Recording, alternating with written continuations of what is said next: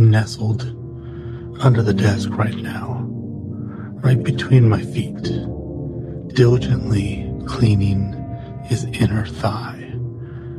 And the morons down the street have started shooting off fireworks again. What was once a yearly occurrence has now become daily. And I can't help but wonder how many nights in a row you can light something on fire and say, ooh, ah, as it blows up. So far, the answer is 23, apparently. 23 nights in a row. For as long as I can remember, I've had memory flashes. Not full memories, just incoherent flashes, like a psychic on a TV show, or a traumatized victim in a Hollywood thriller. They're just small pieces, mostly sensory. There's no story attached, only sights, sounds, smells. Sometimes nothing more than a feeling I can't put words to. I'm honestly not sure if this is common. I've only asked one person one time, and I clearly didn't articulate it well. Despite the insistence that I know exactly what you're talking about. The person then proceeded to describe something nothing like what I was describing. And then they used that thing to talk about themselves for 30 minutes. I never asked anyone again. And please, don't message me to tell me that you know exactly what I'm talking about. There's no way that you could. I've described it poorly. I don't even agree with my description. I've told you just enough to be able to tell you something else later.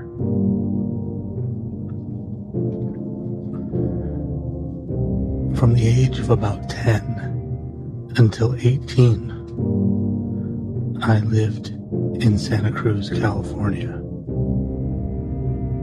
And in the 1980s and 90s, when I was growing up, you had one thing to look forward to every summer living in Santa Cruz, California. One thing that would happen without fail, whether you wanted it to or not. You were going to spend at least one summer day at the Santa Cruz Beach Boardwalk. And no matter when you went or who you went with, whether it was a secret trip with the family or not, you would always see other people that you knew. I wonder if it's still like this.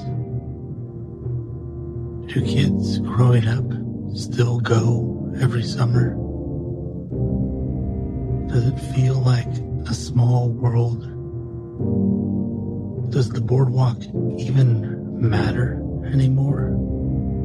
compared to cell phones and laptops and whatever the hell else we seem to occupy ourselves with now. Do they still have the ride called the Rock-O-Planes? Which was my favorite ride. It's like a fast Ferris wheel where you can lock your cage into an upside down position so that you can stare straight at the pavement as it whizzes by inches from your face. I had so little fear. Do they still sell tequila flavored lollipops with a worm trapped inside? I always ate the worm because I'm too impatient to lick lollipops. I chew them like ice. Lately, my flashes have been of the Santa Cruz Beach Boardwalk. Not of people, not of memories or events, just places. Remembering the dirty concrete in the inlet where the bumper cars were. Remembering a food place in a strip that is gone now. Replaced when they added Neptune's Kingdom, an entertainment center for kids. I was a kid then, and even I knew that isolated family branded experience centers were code for Disneyfication. We avoided that place. We opted instead for the grimier parts. The broken rifle game in the arcade at the end of the boardwalk. Or the merry-go-round slash roller coaster at the exact opposite end of the boardwalk. Or the cable lifts that ran partway across the boardwalk with their endless rumors of mid-air hand jobs, which never stopped us from riding on those hot plastic seats when we were too tired to walk. And besides, the handjobs probably never happened. Probably. We opted for grimier places, like the beach. Those are the places that flash in my head. The dirty places, the run down places, the places that were familiar but unimportant, like the wall you stared at while waiting in a line. I don't know what that means. I don't know why I'm remembering the Popeye themed signs around the park. Do you call it a park? Do they still have those signs?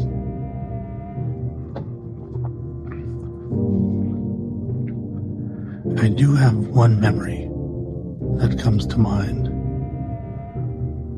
Walking into one of the shops and finding a girl from school working behind the counter. I think I bought something. Probably a choker with a yin yang pendant. Something obviously deep like that. I probably didn't even talk to her. She was cute, but she was also a bitch. Not the coolest word to say. I know. But I can't think of a better one. She was never very nice. I hope she isn't the one that I heard died from breast cancer a few years ago. I don't know why I remember that little scene. It doesn't really have a point. I don't know why it matters. I don't know why my mind held on to that for 30 years. Our minds remember what they choose to remember. I can't choose what's saved. Why do I have an insignificant memory of being alone on a road trip in 1999? I'd trade that memory for half of a forgotten memory of one of my friends who have died.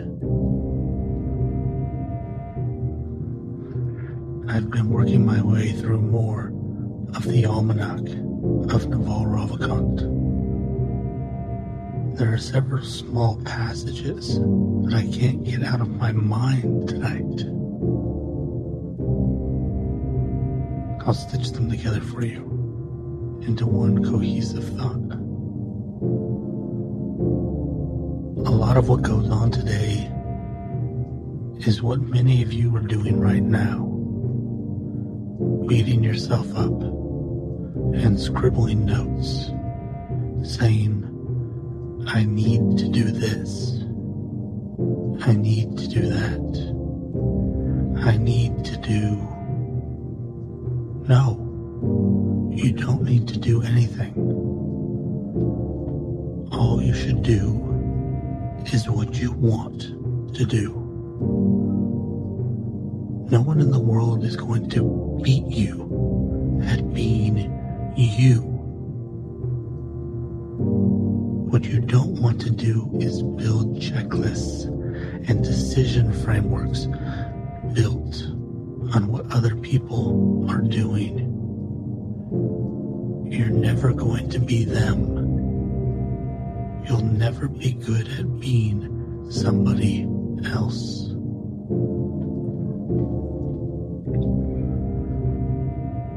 We're all, each of us is a balled up piece of shipping tape rolled across a dirty floor. We pick up all kinds of random junk, bands, and jokes and favorite words, dislikes and habits, traumas and flashes of memory. Taken piece by piece, none of it means much. Maybe a peanut M&M or a golden ring here or there. But mostly we collect spider legs and chip crumbs and pubic hairs. But that whole disgusting mess is our DNA. It's who we are. It's the stuff that makes me pick up a round pebble with my toes and think of musket balls. The stuff that makes an artist type sections of famous novels over and over again onto the same page until it's nothing but a black mass of ink. It's how we end up with iPhones and Segways and Dorito flavored taco shells. There's a book I have in my queue by Felicia Day called Embrace Your Weird. It's the message that we learned from nerd culture and from science fiction authors. It's what we're all looking for from pride parades, motorcycle rallies, masquerade balls, Burning Man, and the city of New Orleans. embrace your weird might as well be embrace your you. Embrace your unique. Today we often use the word unique to mean something rare and special. But the root of the word is the Latin word unus or unum. One. Singular. We Americans have seen this word countless times while handing over crumpled bills in exchange for cigarettes, Big Macs, extra thin condoms, and tequila flavored lollipops with worms at the center. E pluribus unum. Out of many, one. I can't think of a better way to describe a human being. Out of chaos, unity, not peace,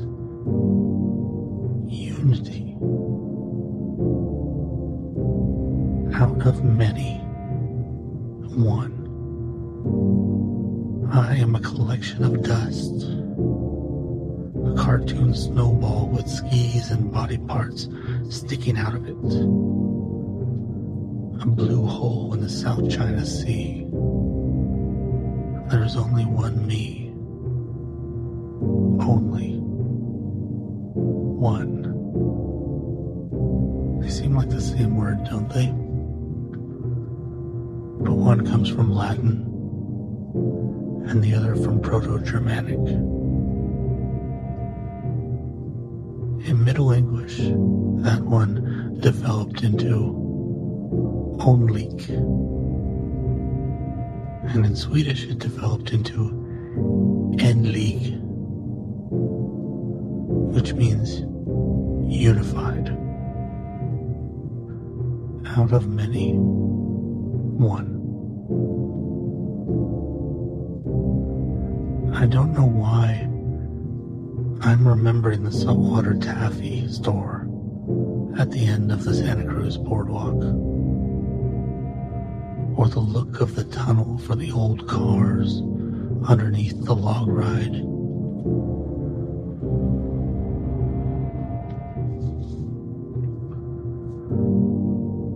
But they're my memories. Little pieces of nothing that have stuck to me over the years. I can let them go, or I can collect them. And then what? What do I do with fragments of nothing? Fragments of nothing that only means something to me.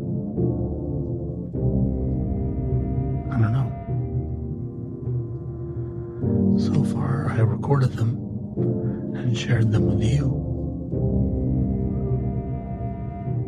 I know it seems like I'm scooping deeper and deeper towards some profound conclusion.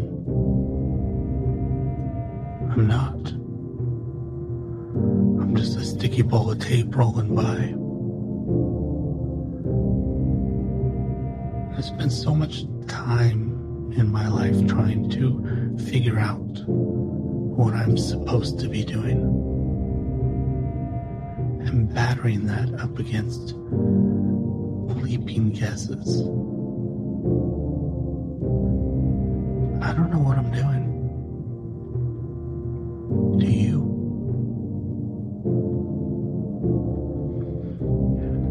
I've recently been watching the TV show Charmed. Yeah, the one from the late 90s about witches. Don't ask why. I like it. It's a little piece of my personal weird. There's an episode from season four where one of the sisters who was adopted goes back in time to high school when she was a delinquent, wearing an army surplus jacket, smoking cigarettes outside of her bedroom window, and drinking peppermint schnapps before history class. She goes back in time to the day that her adopted parents died in a car accident so that she can tell them that she isn't a screw up, that she turned out okay, that they weren't bad parents. And when she finally has the moment to say something, she says, I'm not who you think I am. All I can say for myself is I'm searching. And one day I will find myself.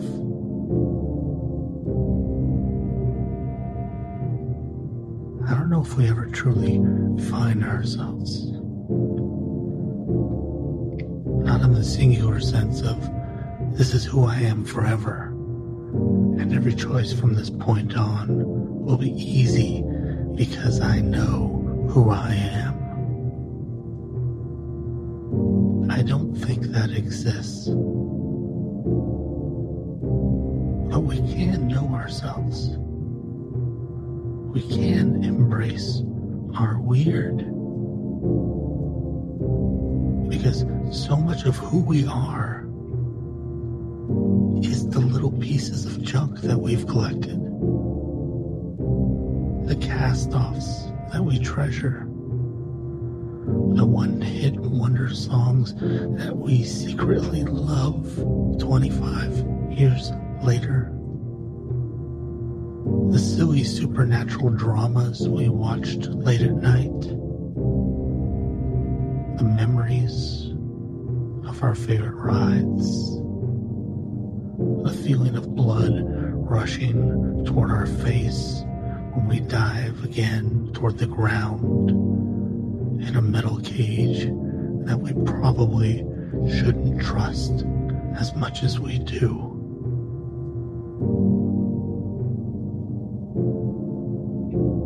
I can't ask myself any longer what I should be doing.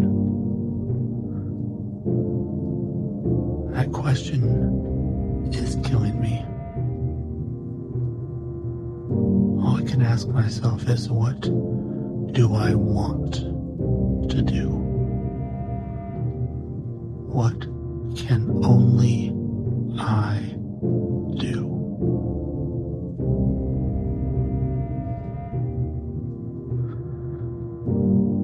And that's, uh, that's all I have to say tonight. Thank you for listening.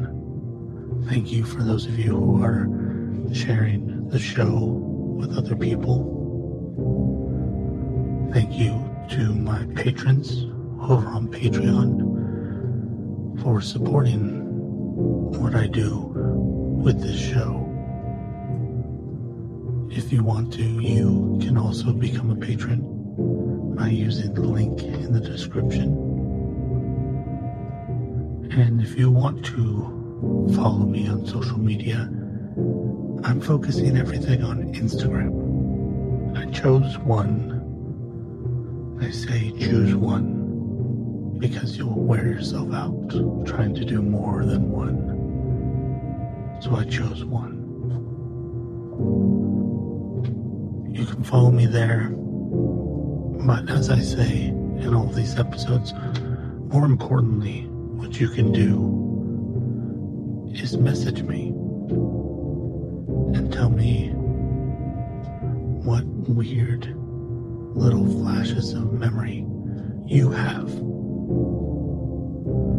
Tell me what things you think you should be doing and how they compare to the things that you want to be doing. Send me a message and tell me what can only you do. want to know. I do. It's not just some part of a podcast, some performative thing that I do at the end to get people to go to Instagram.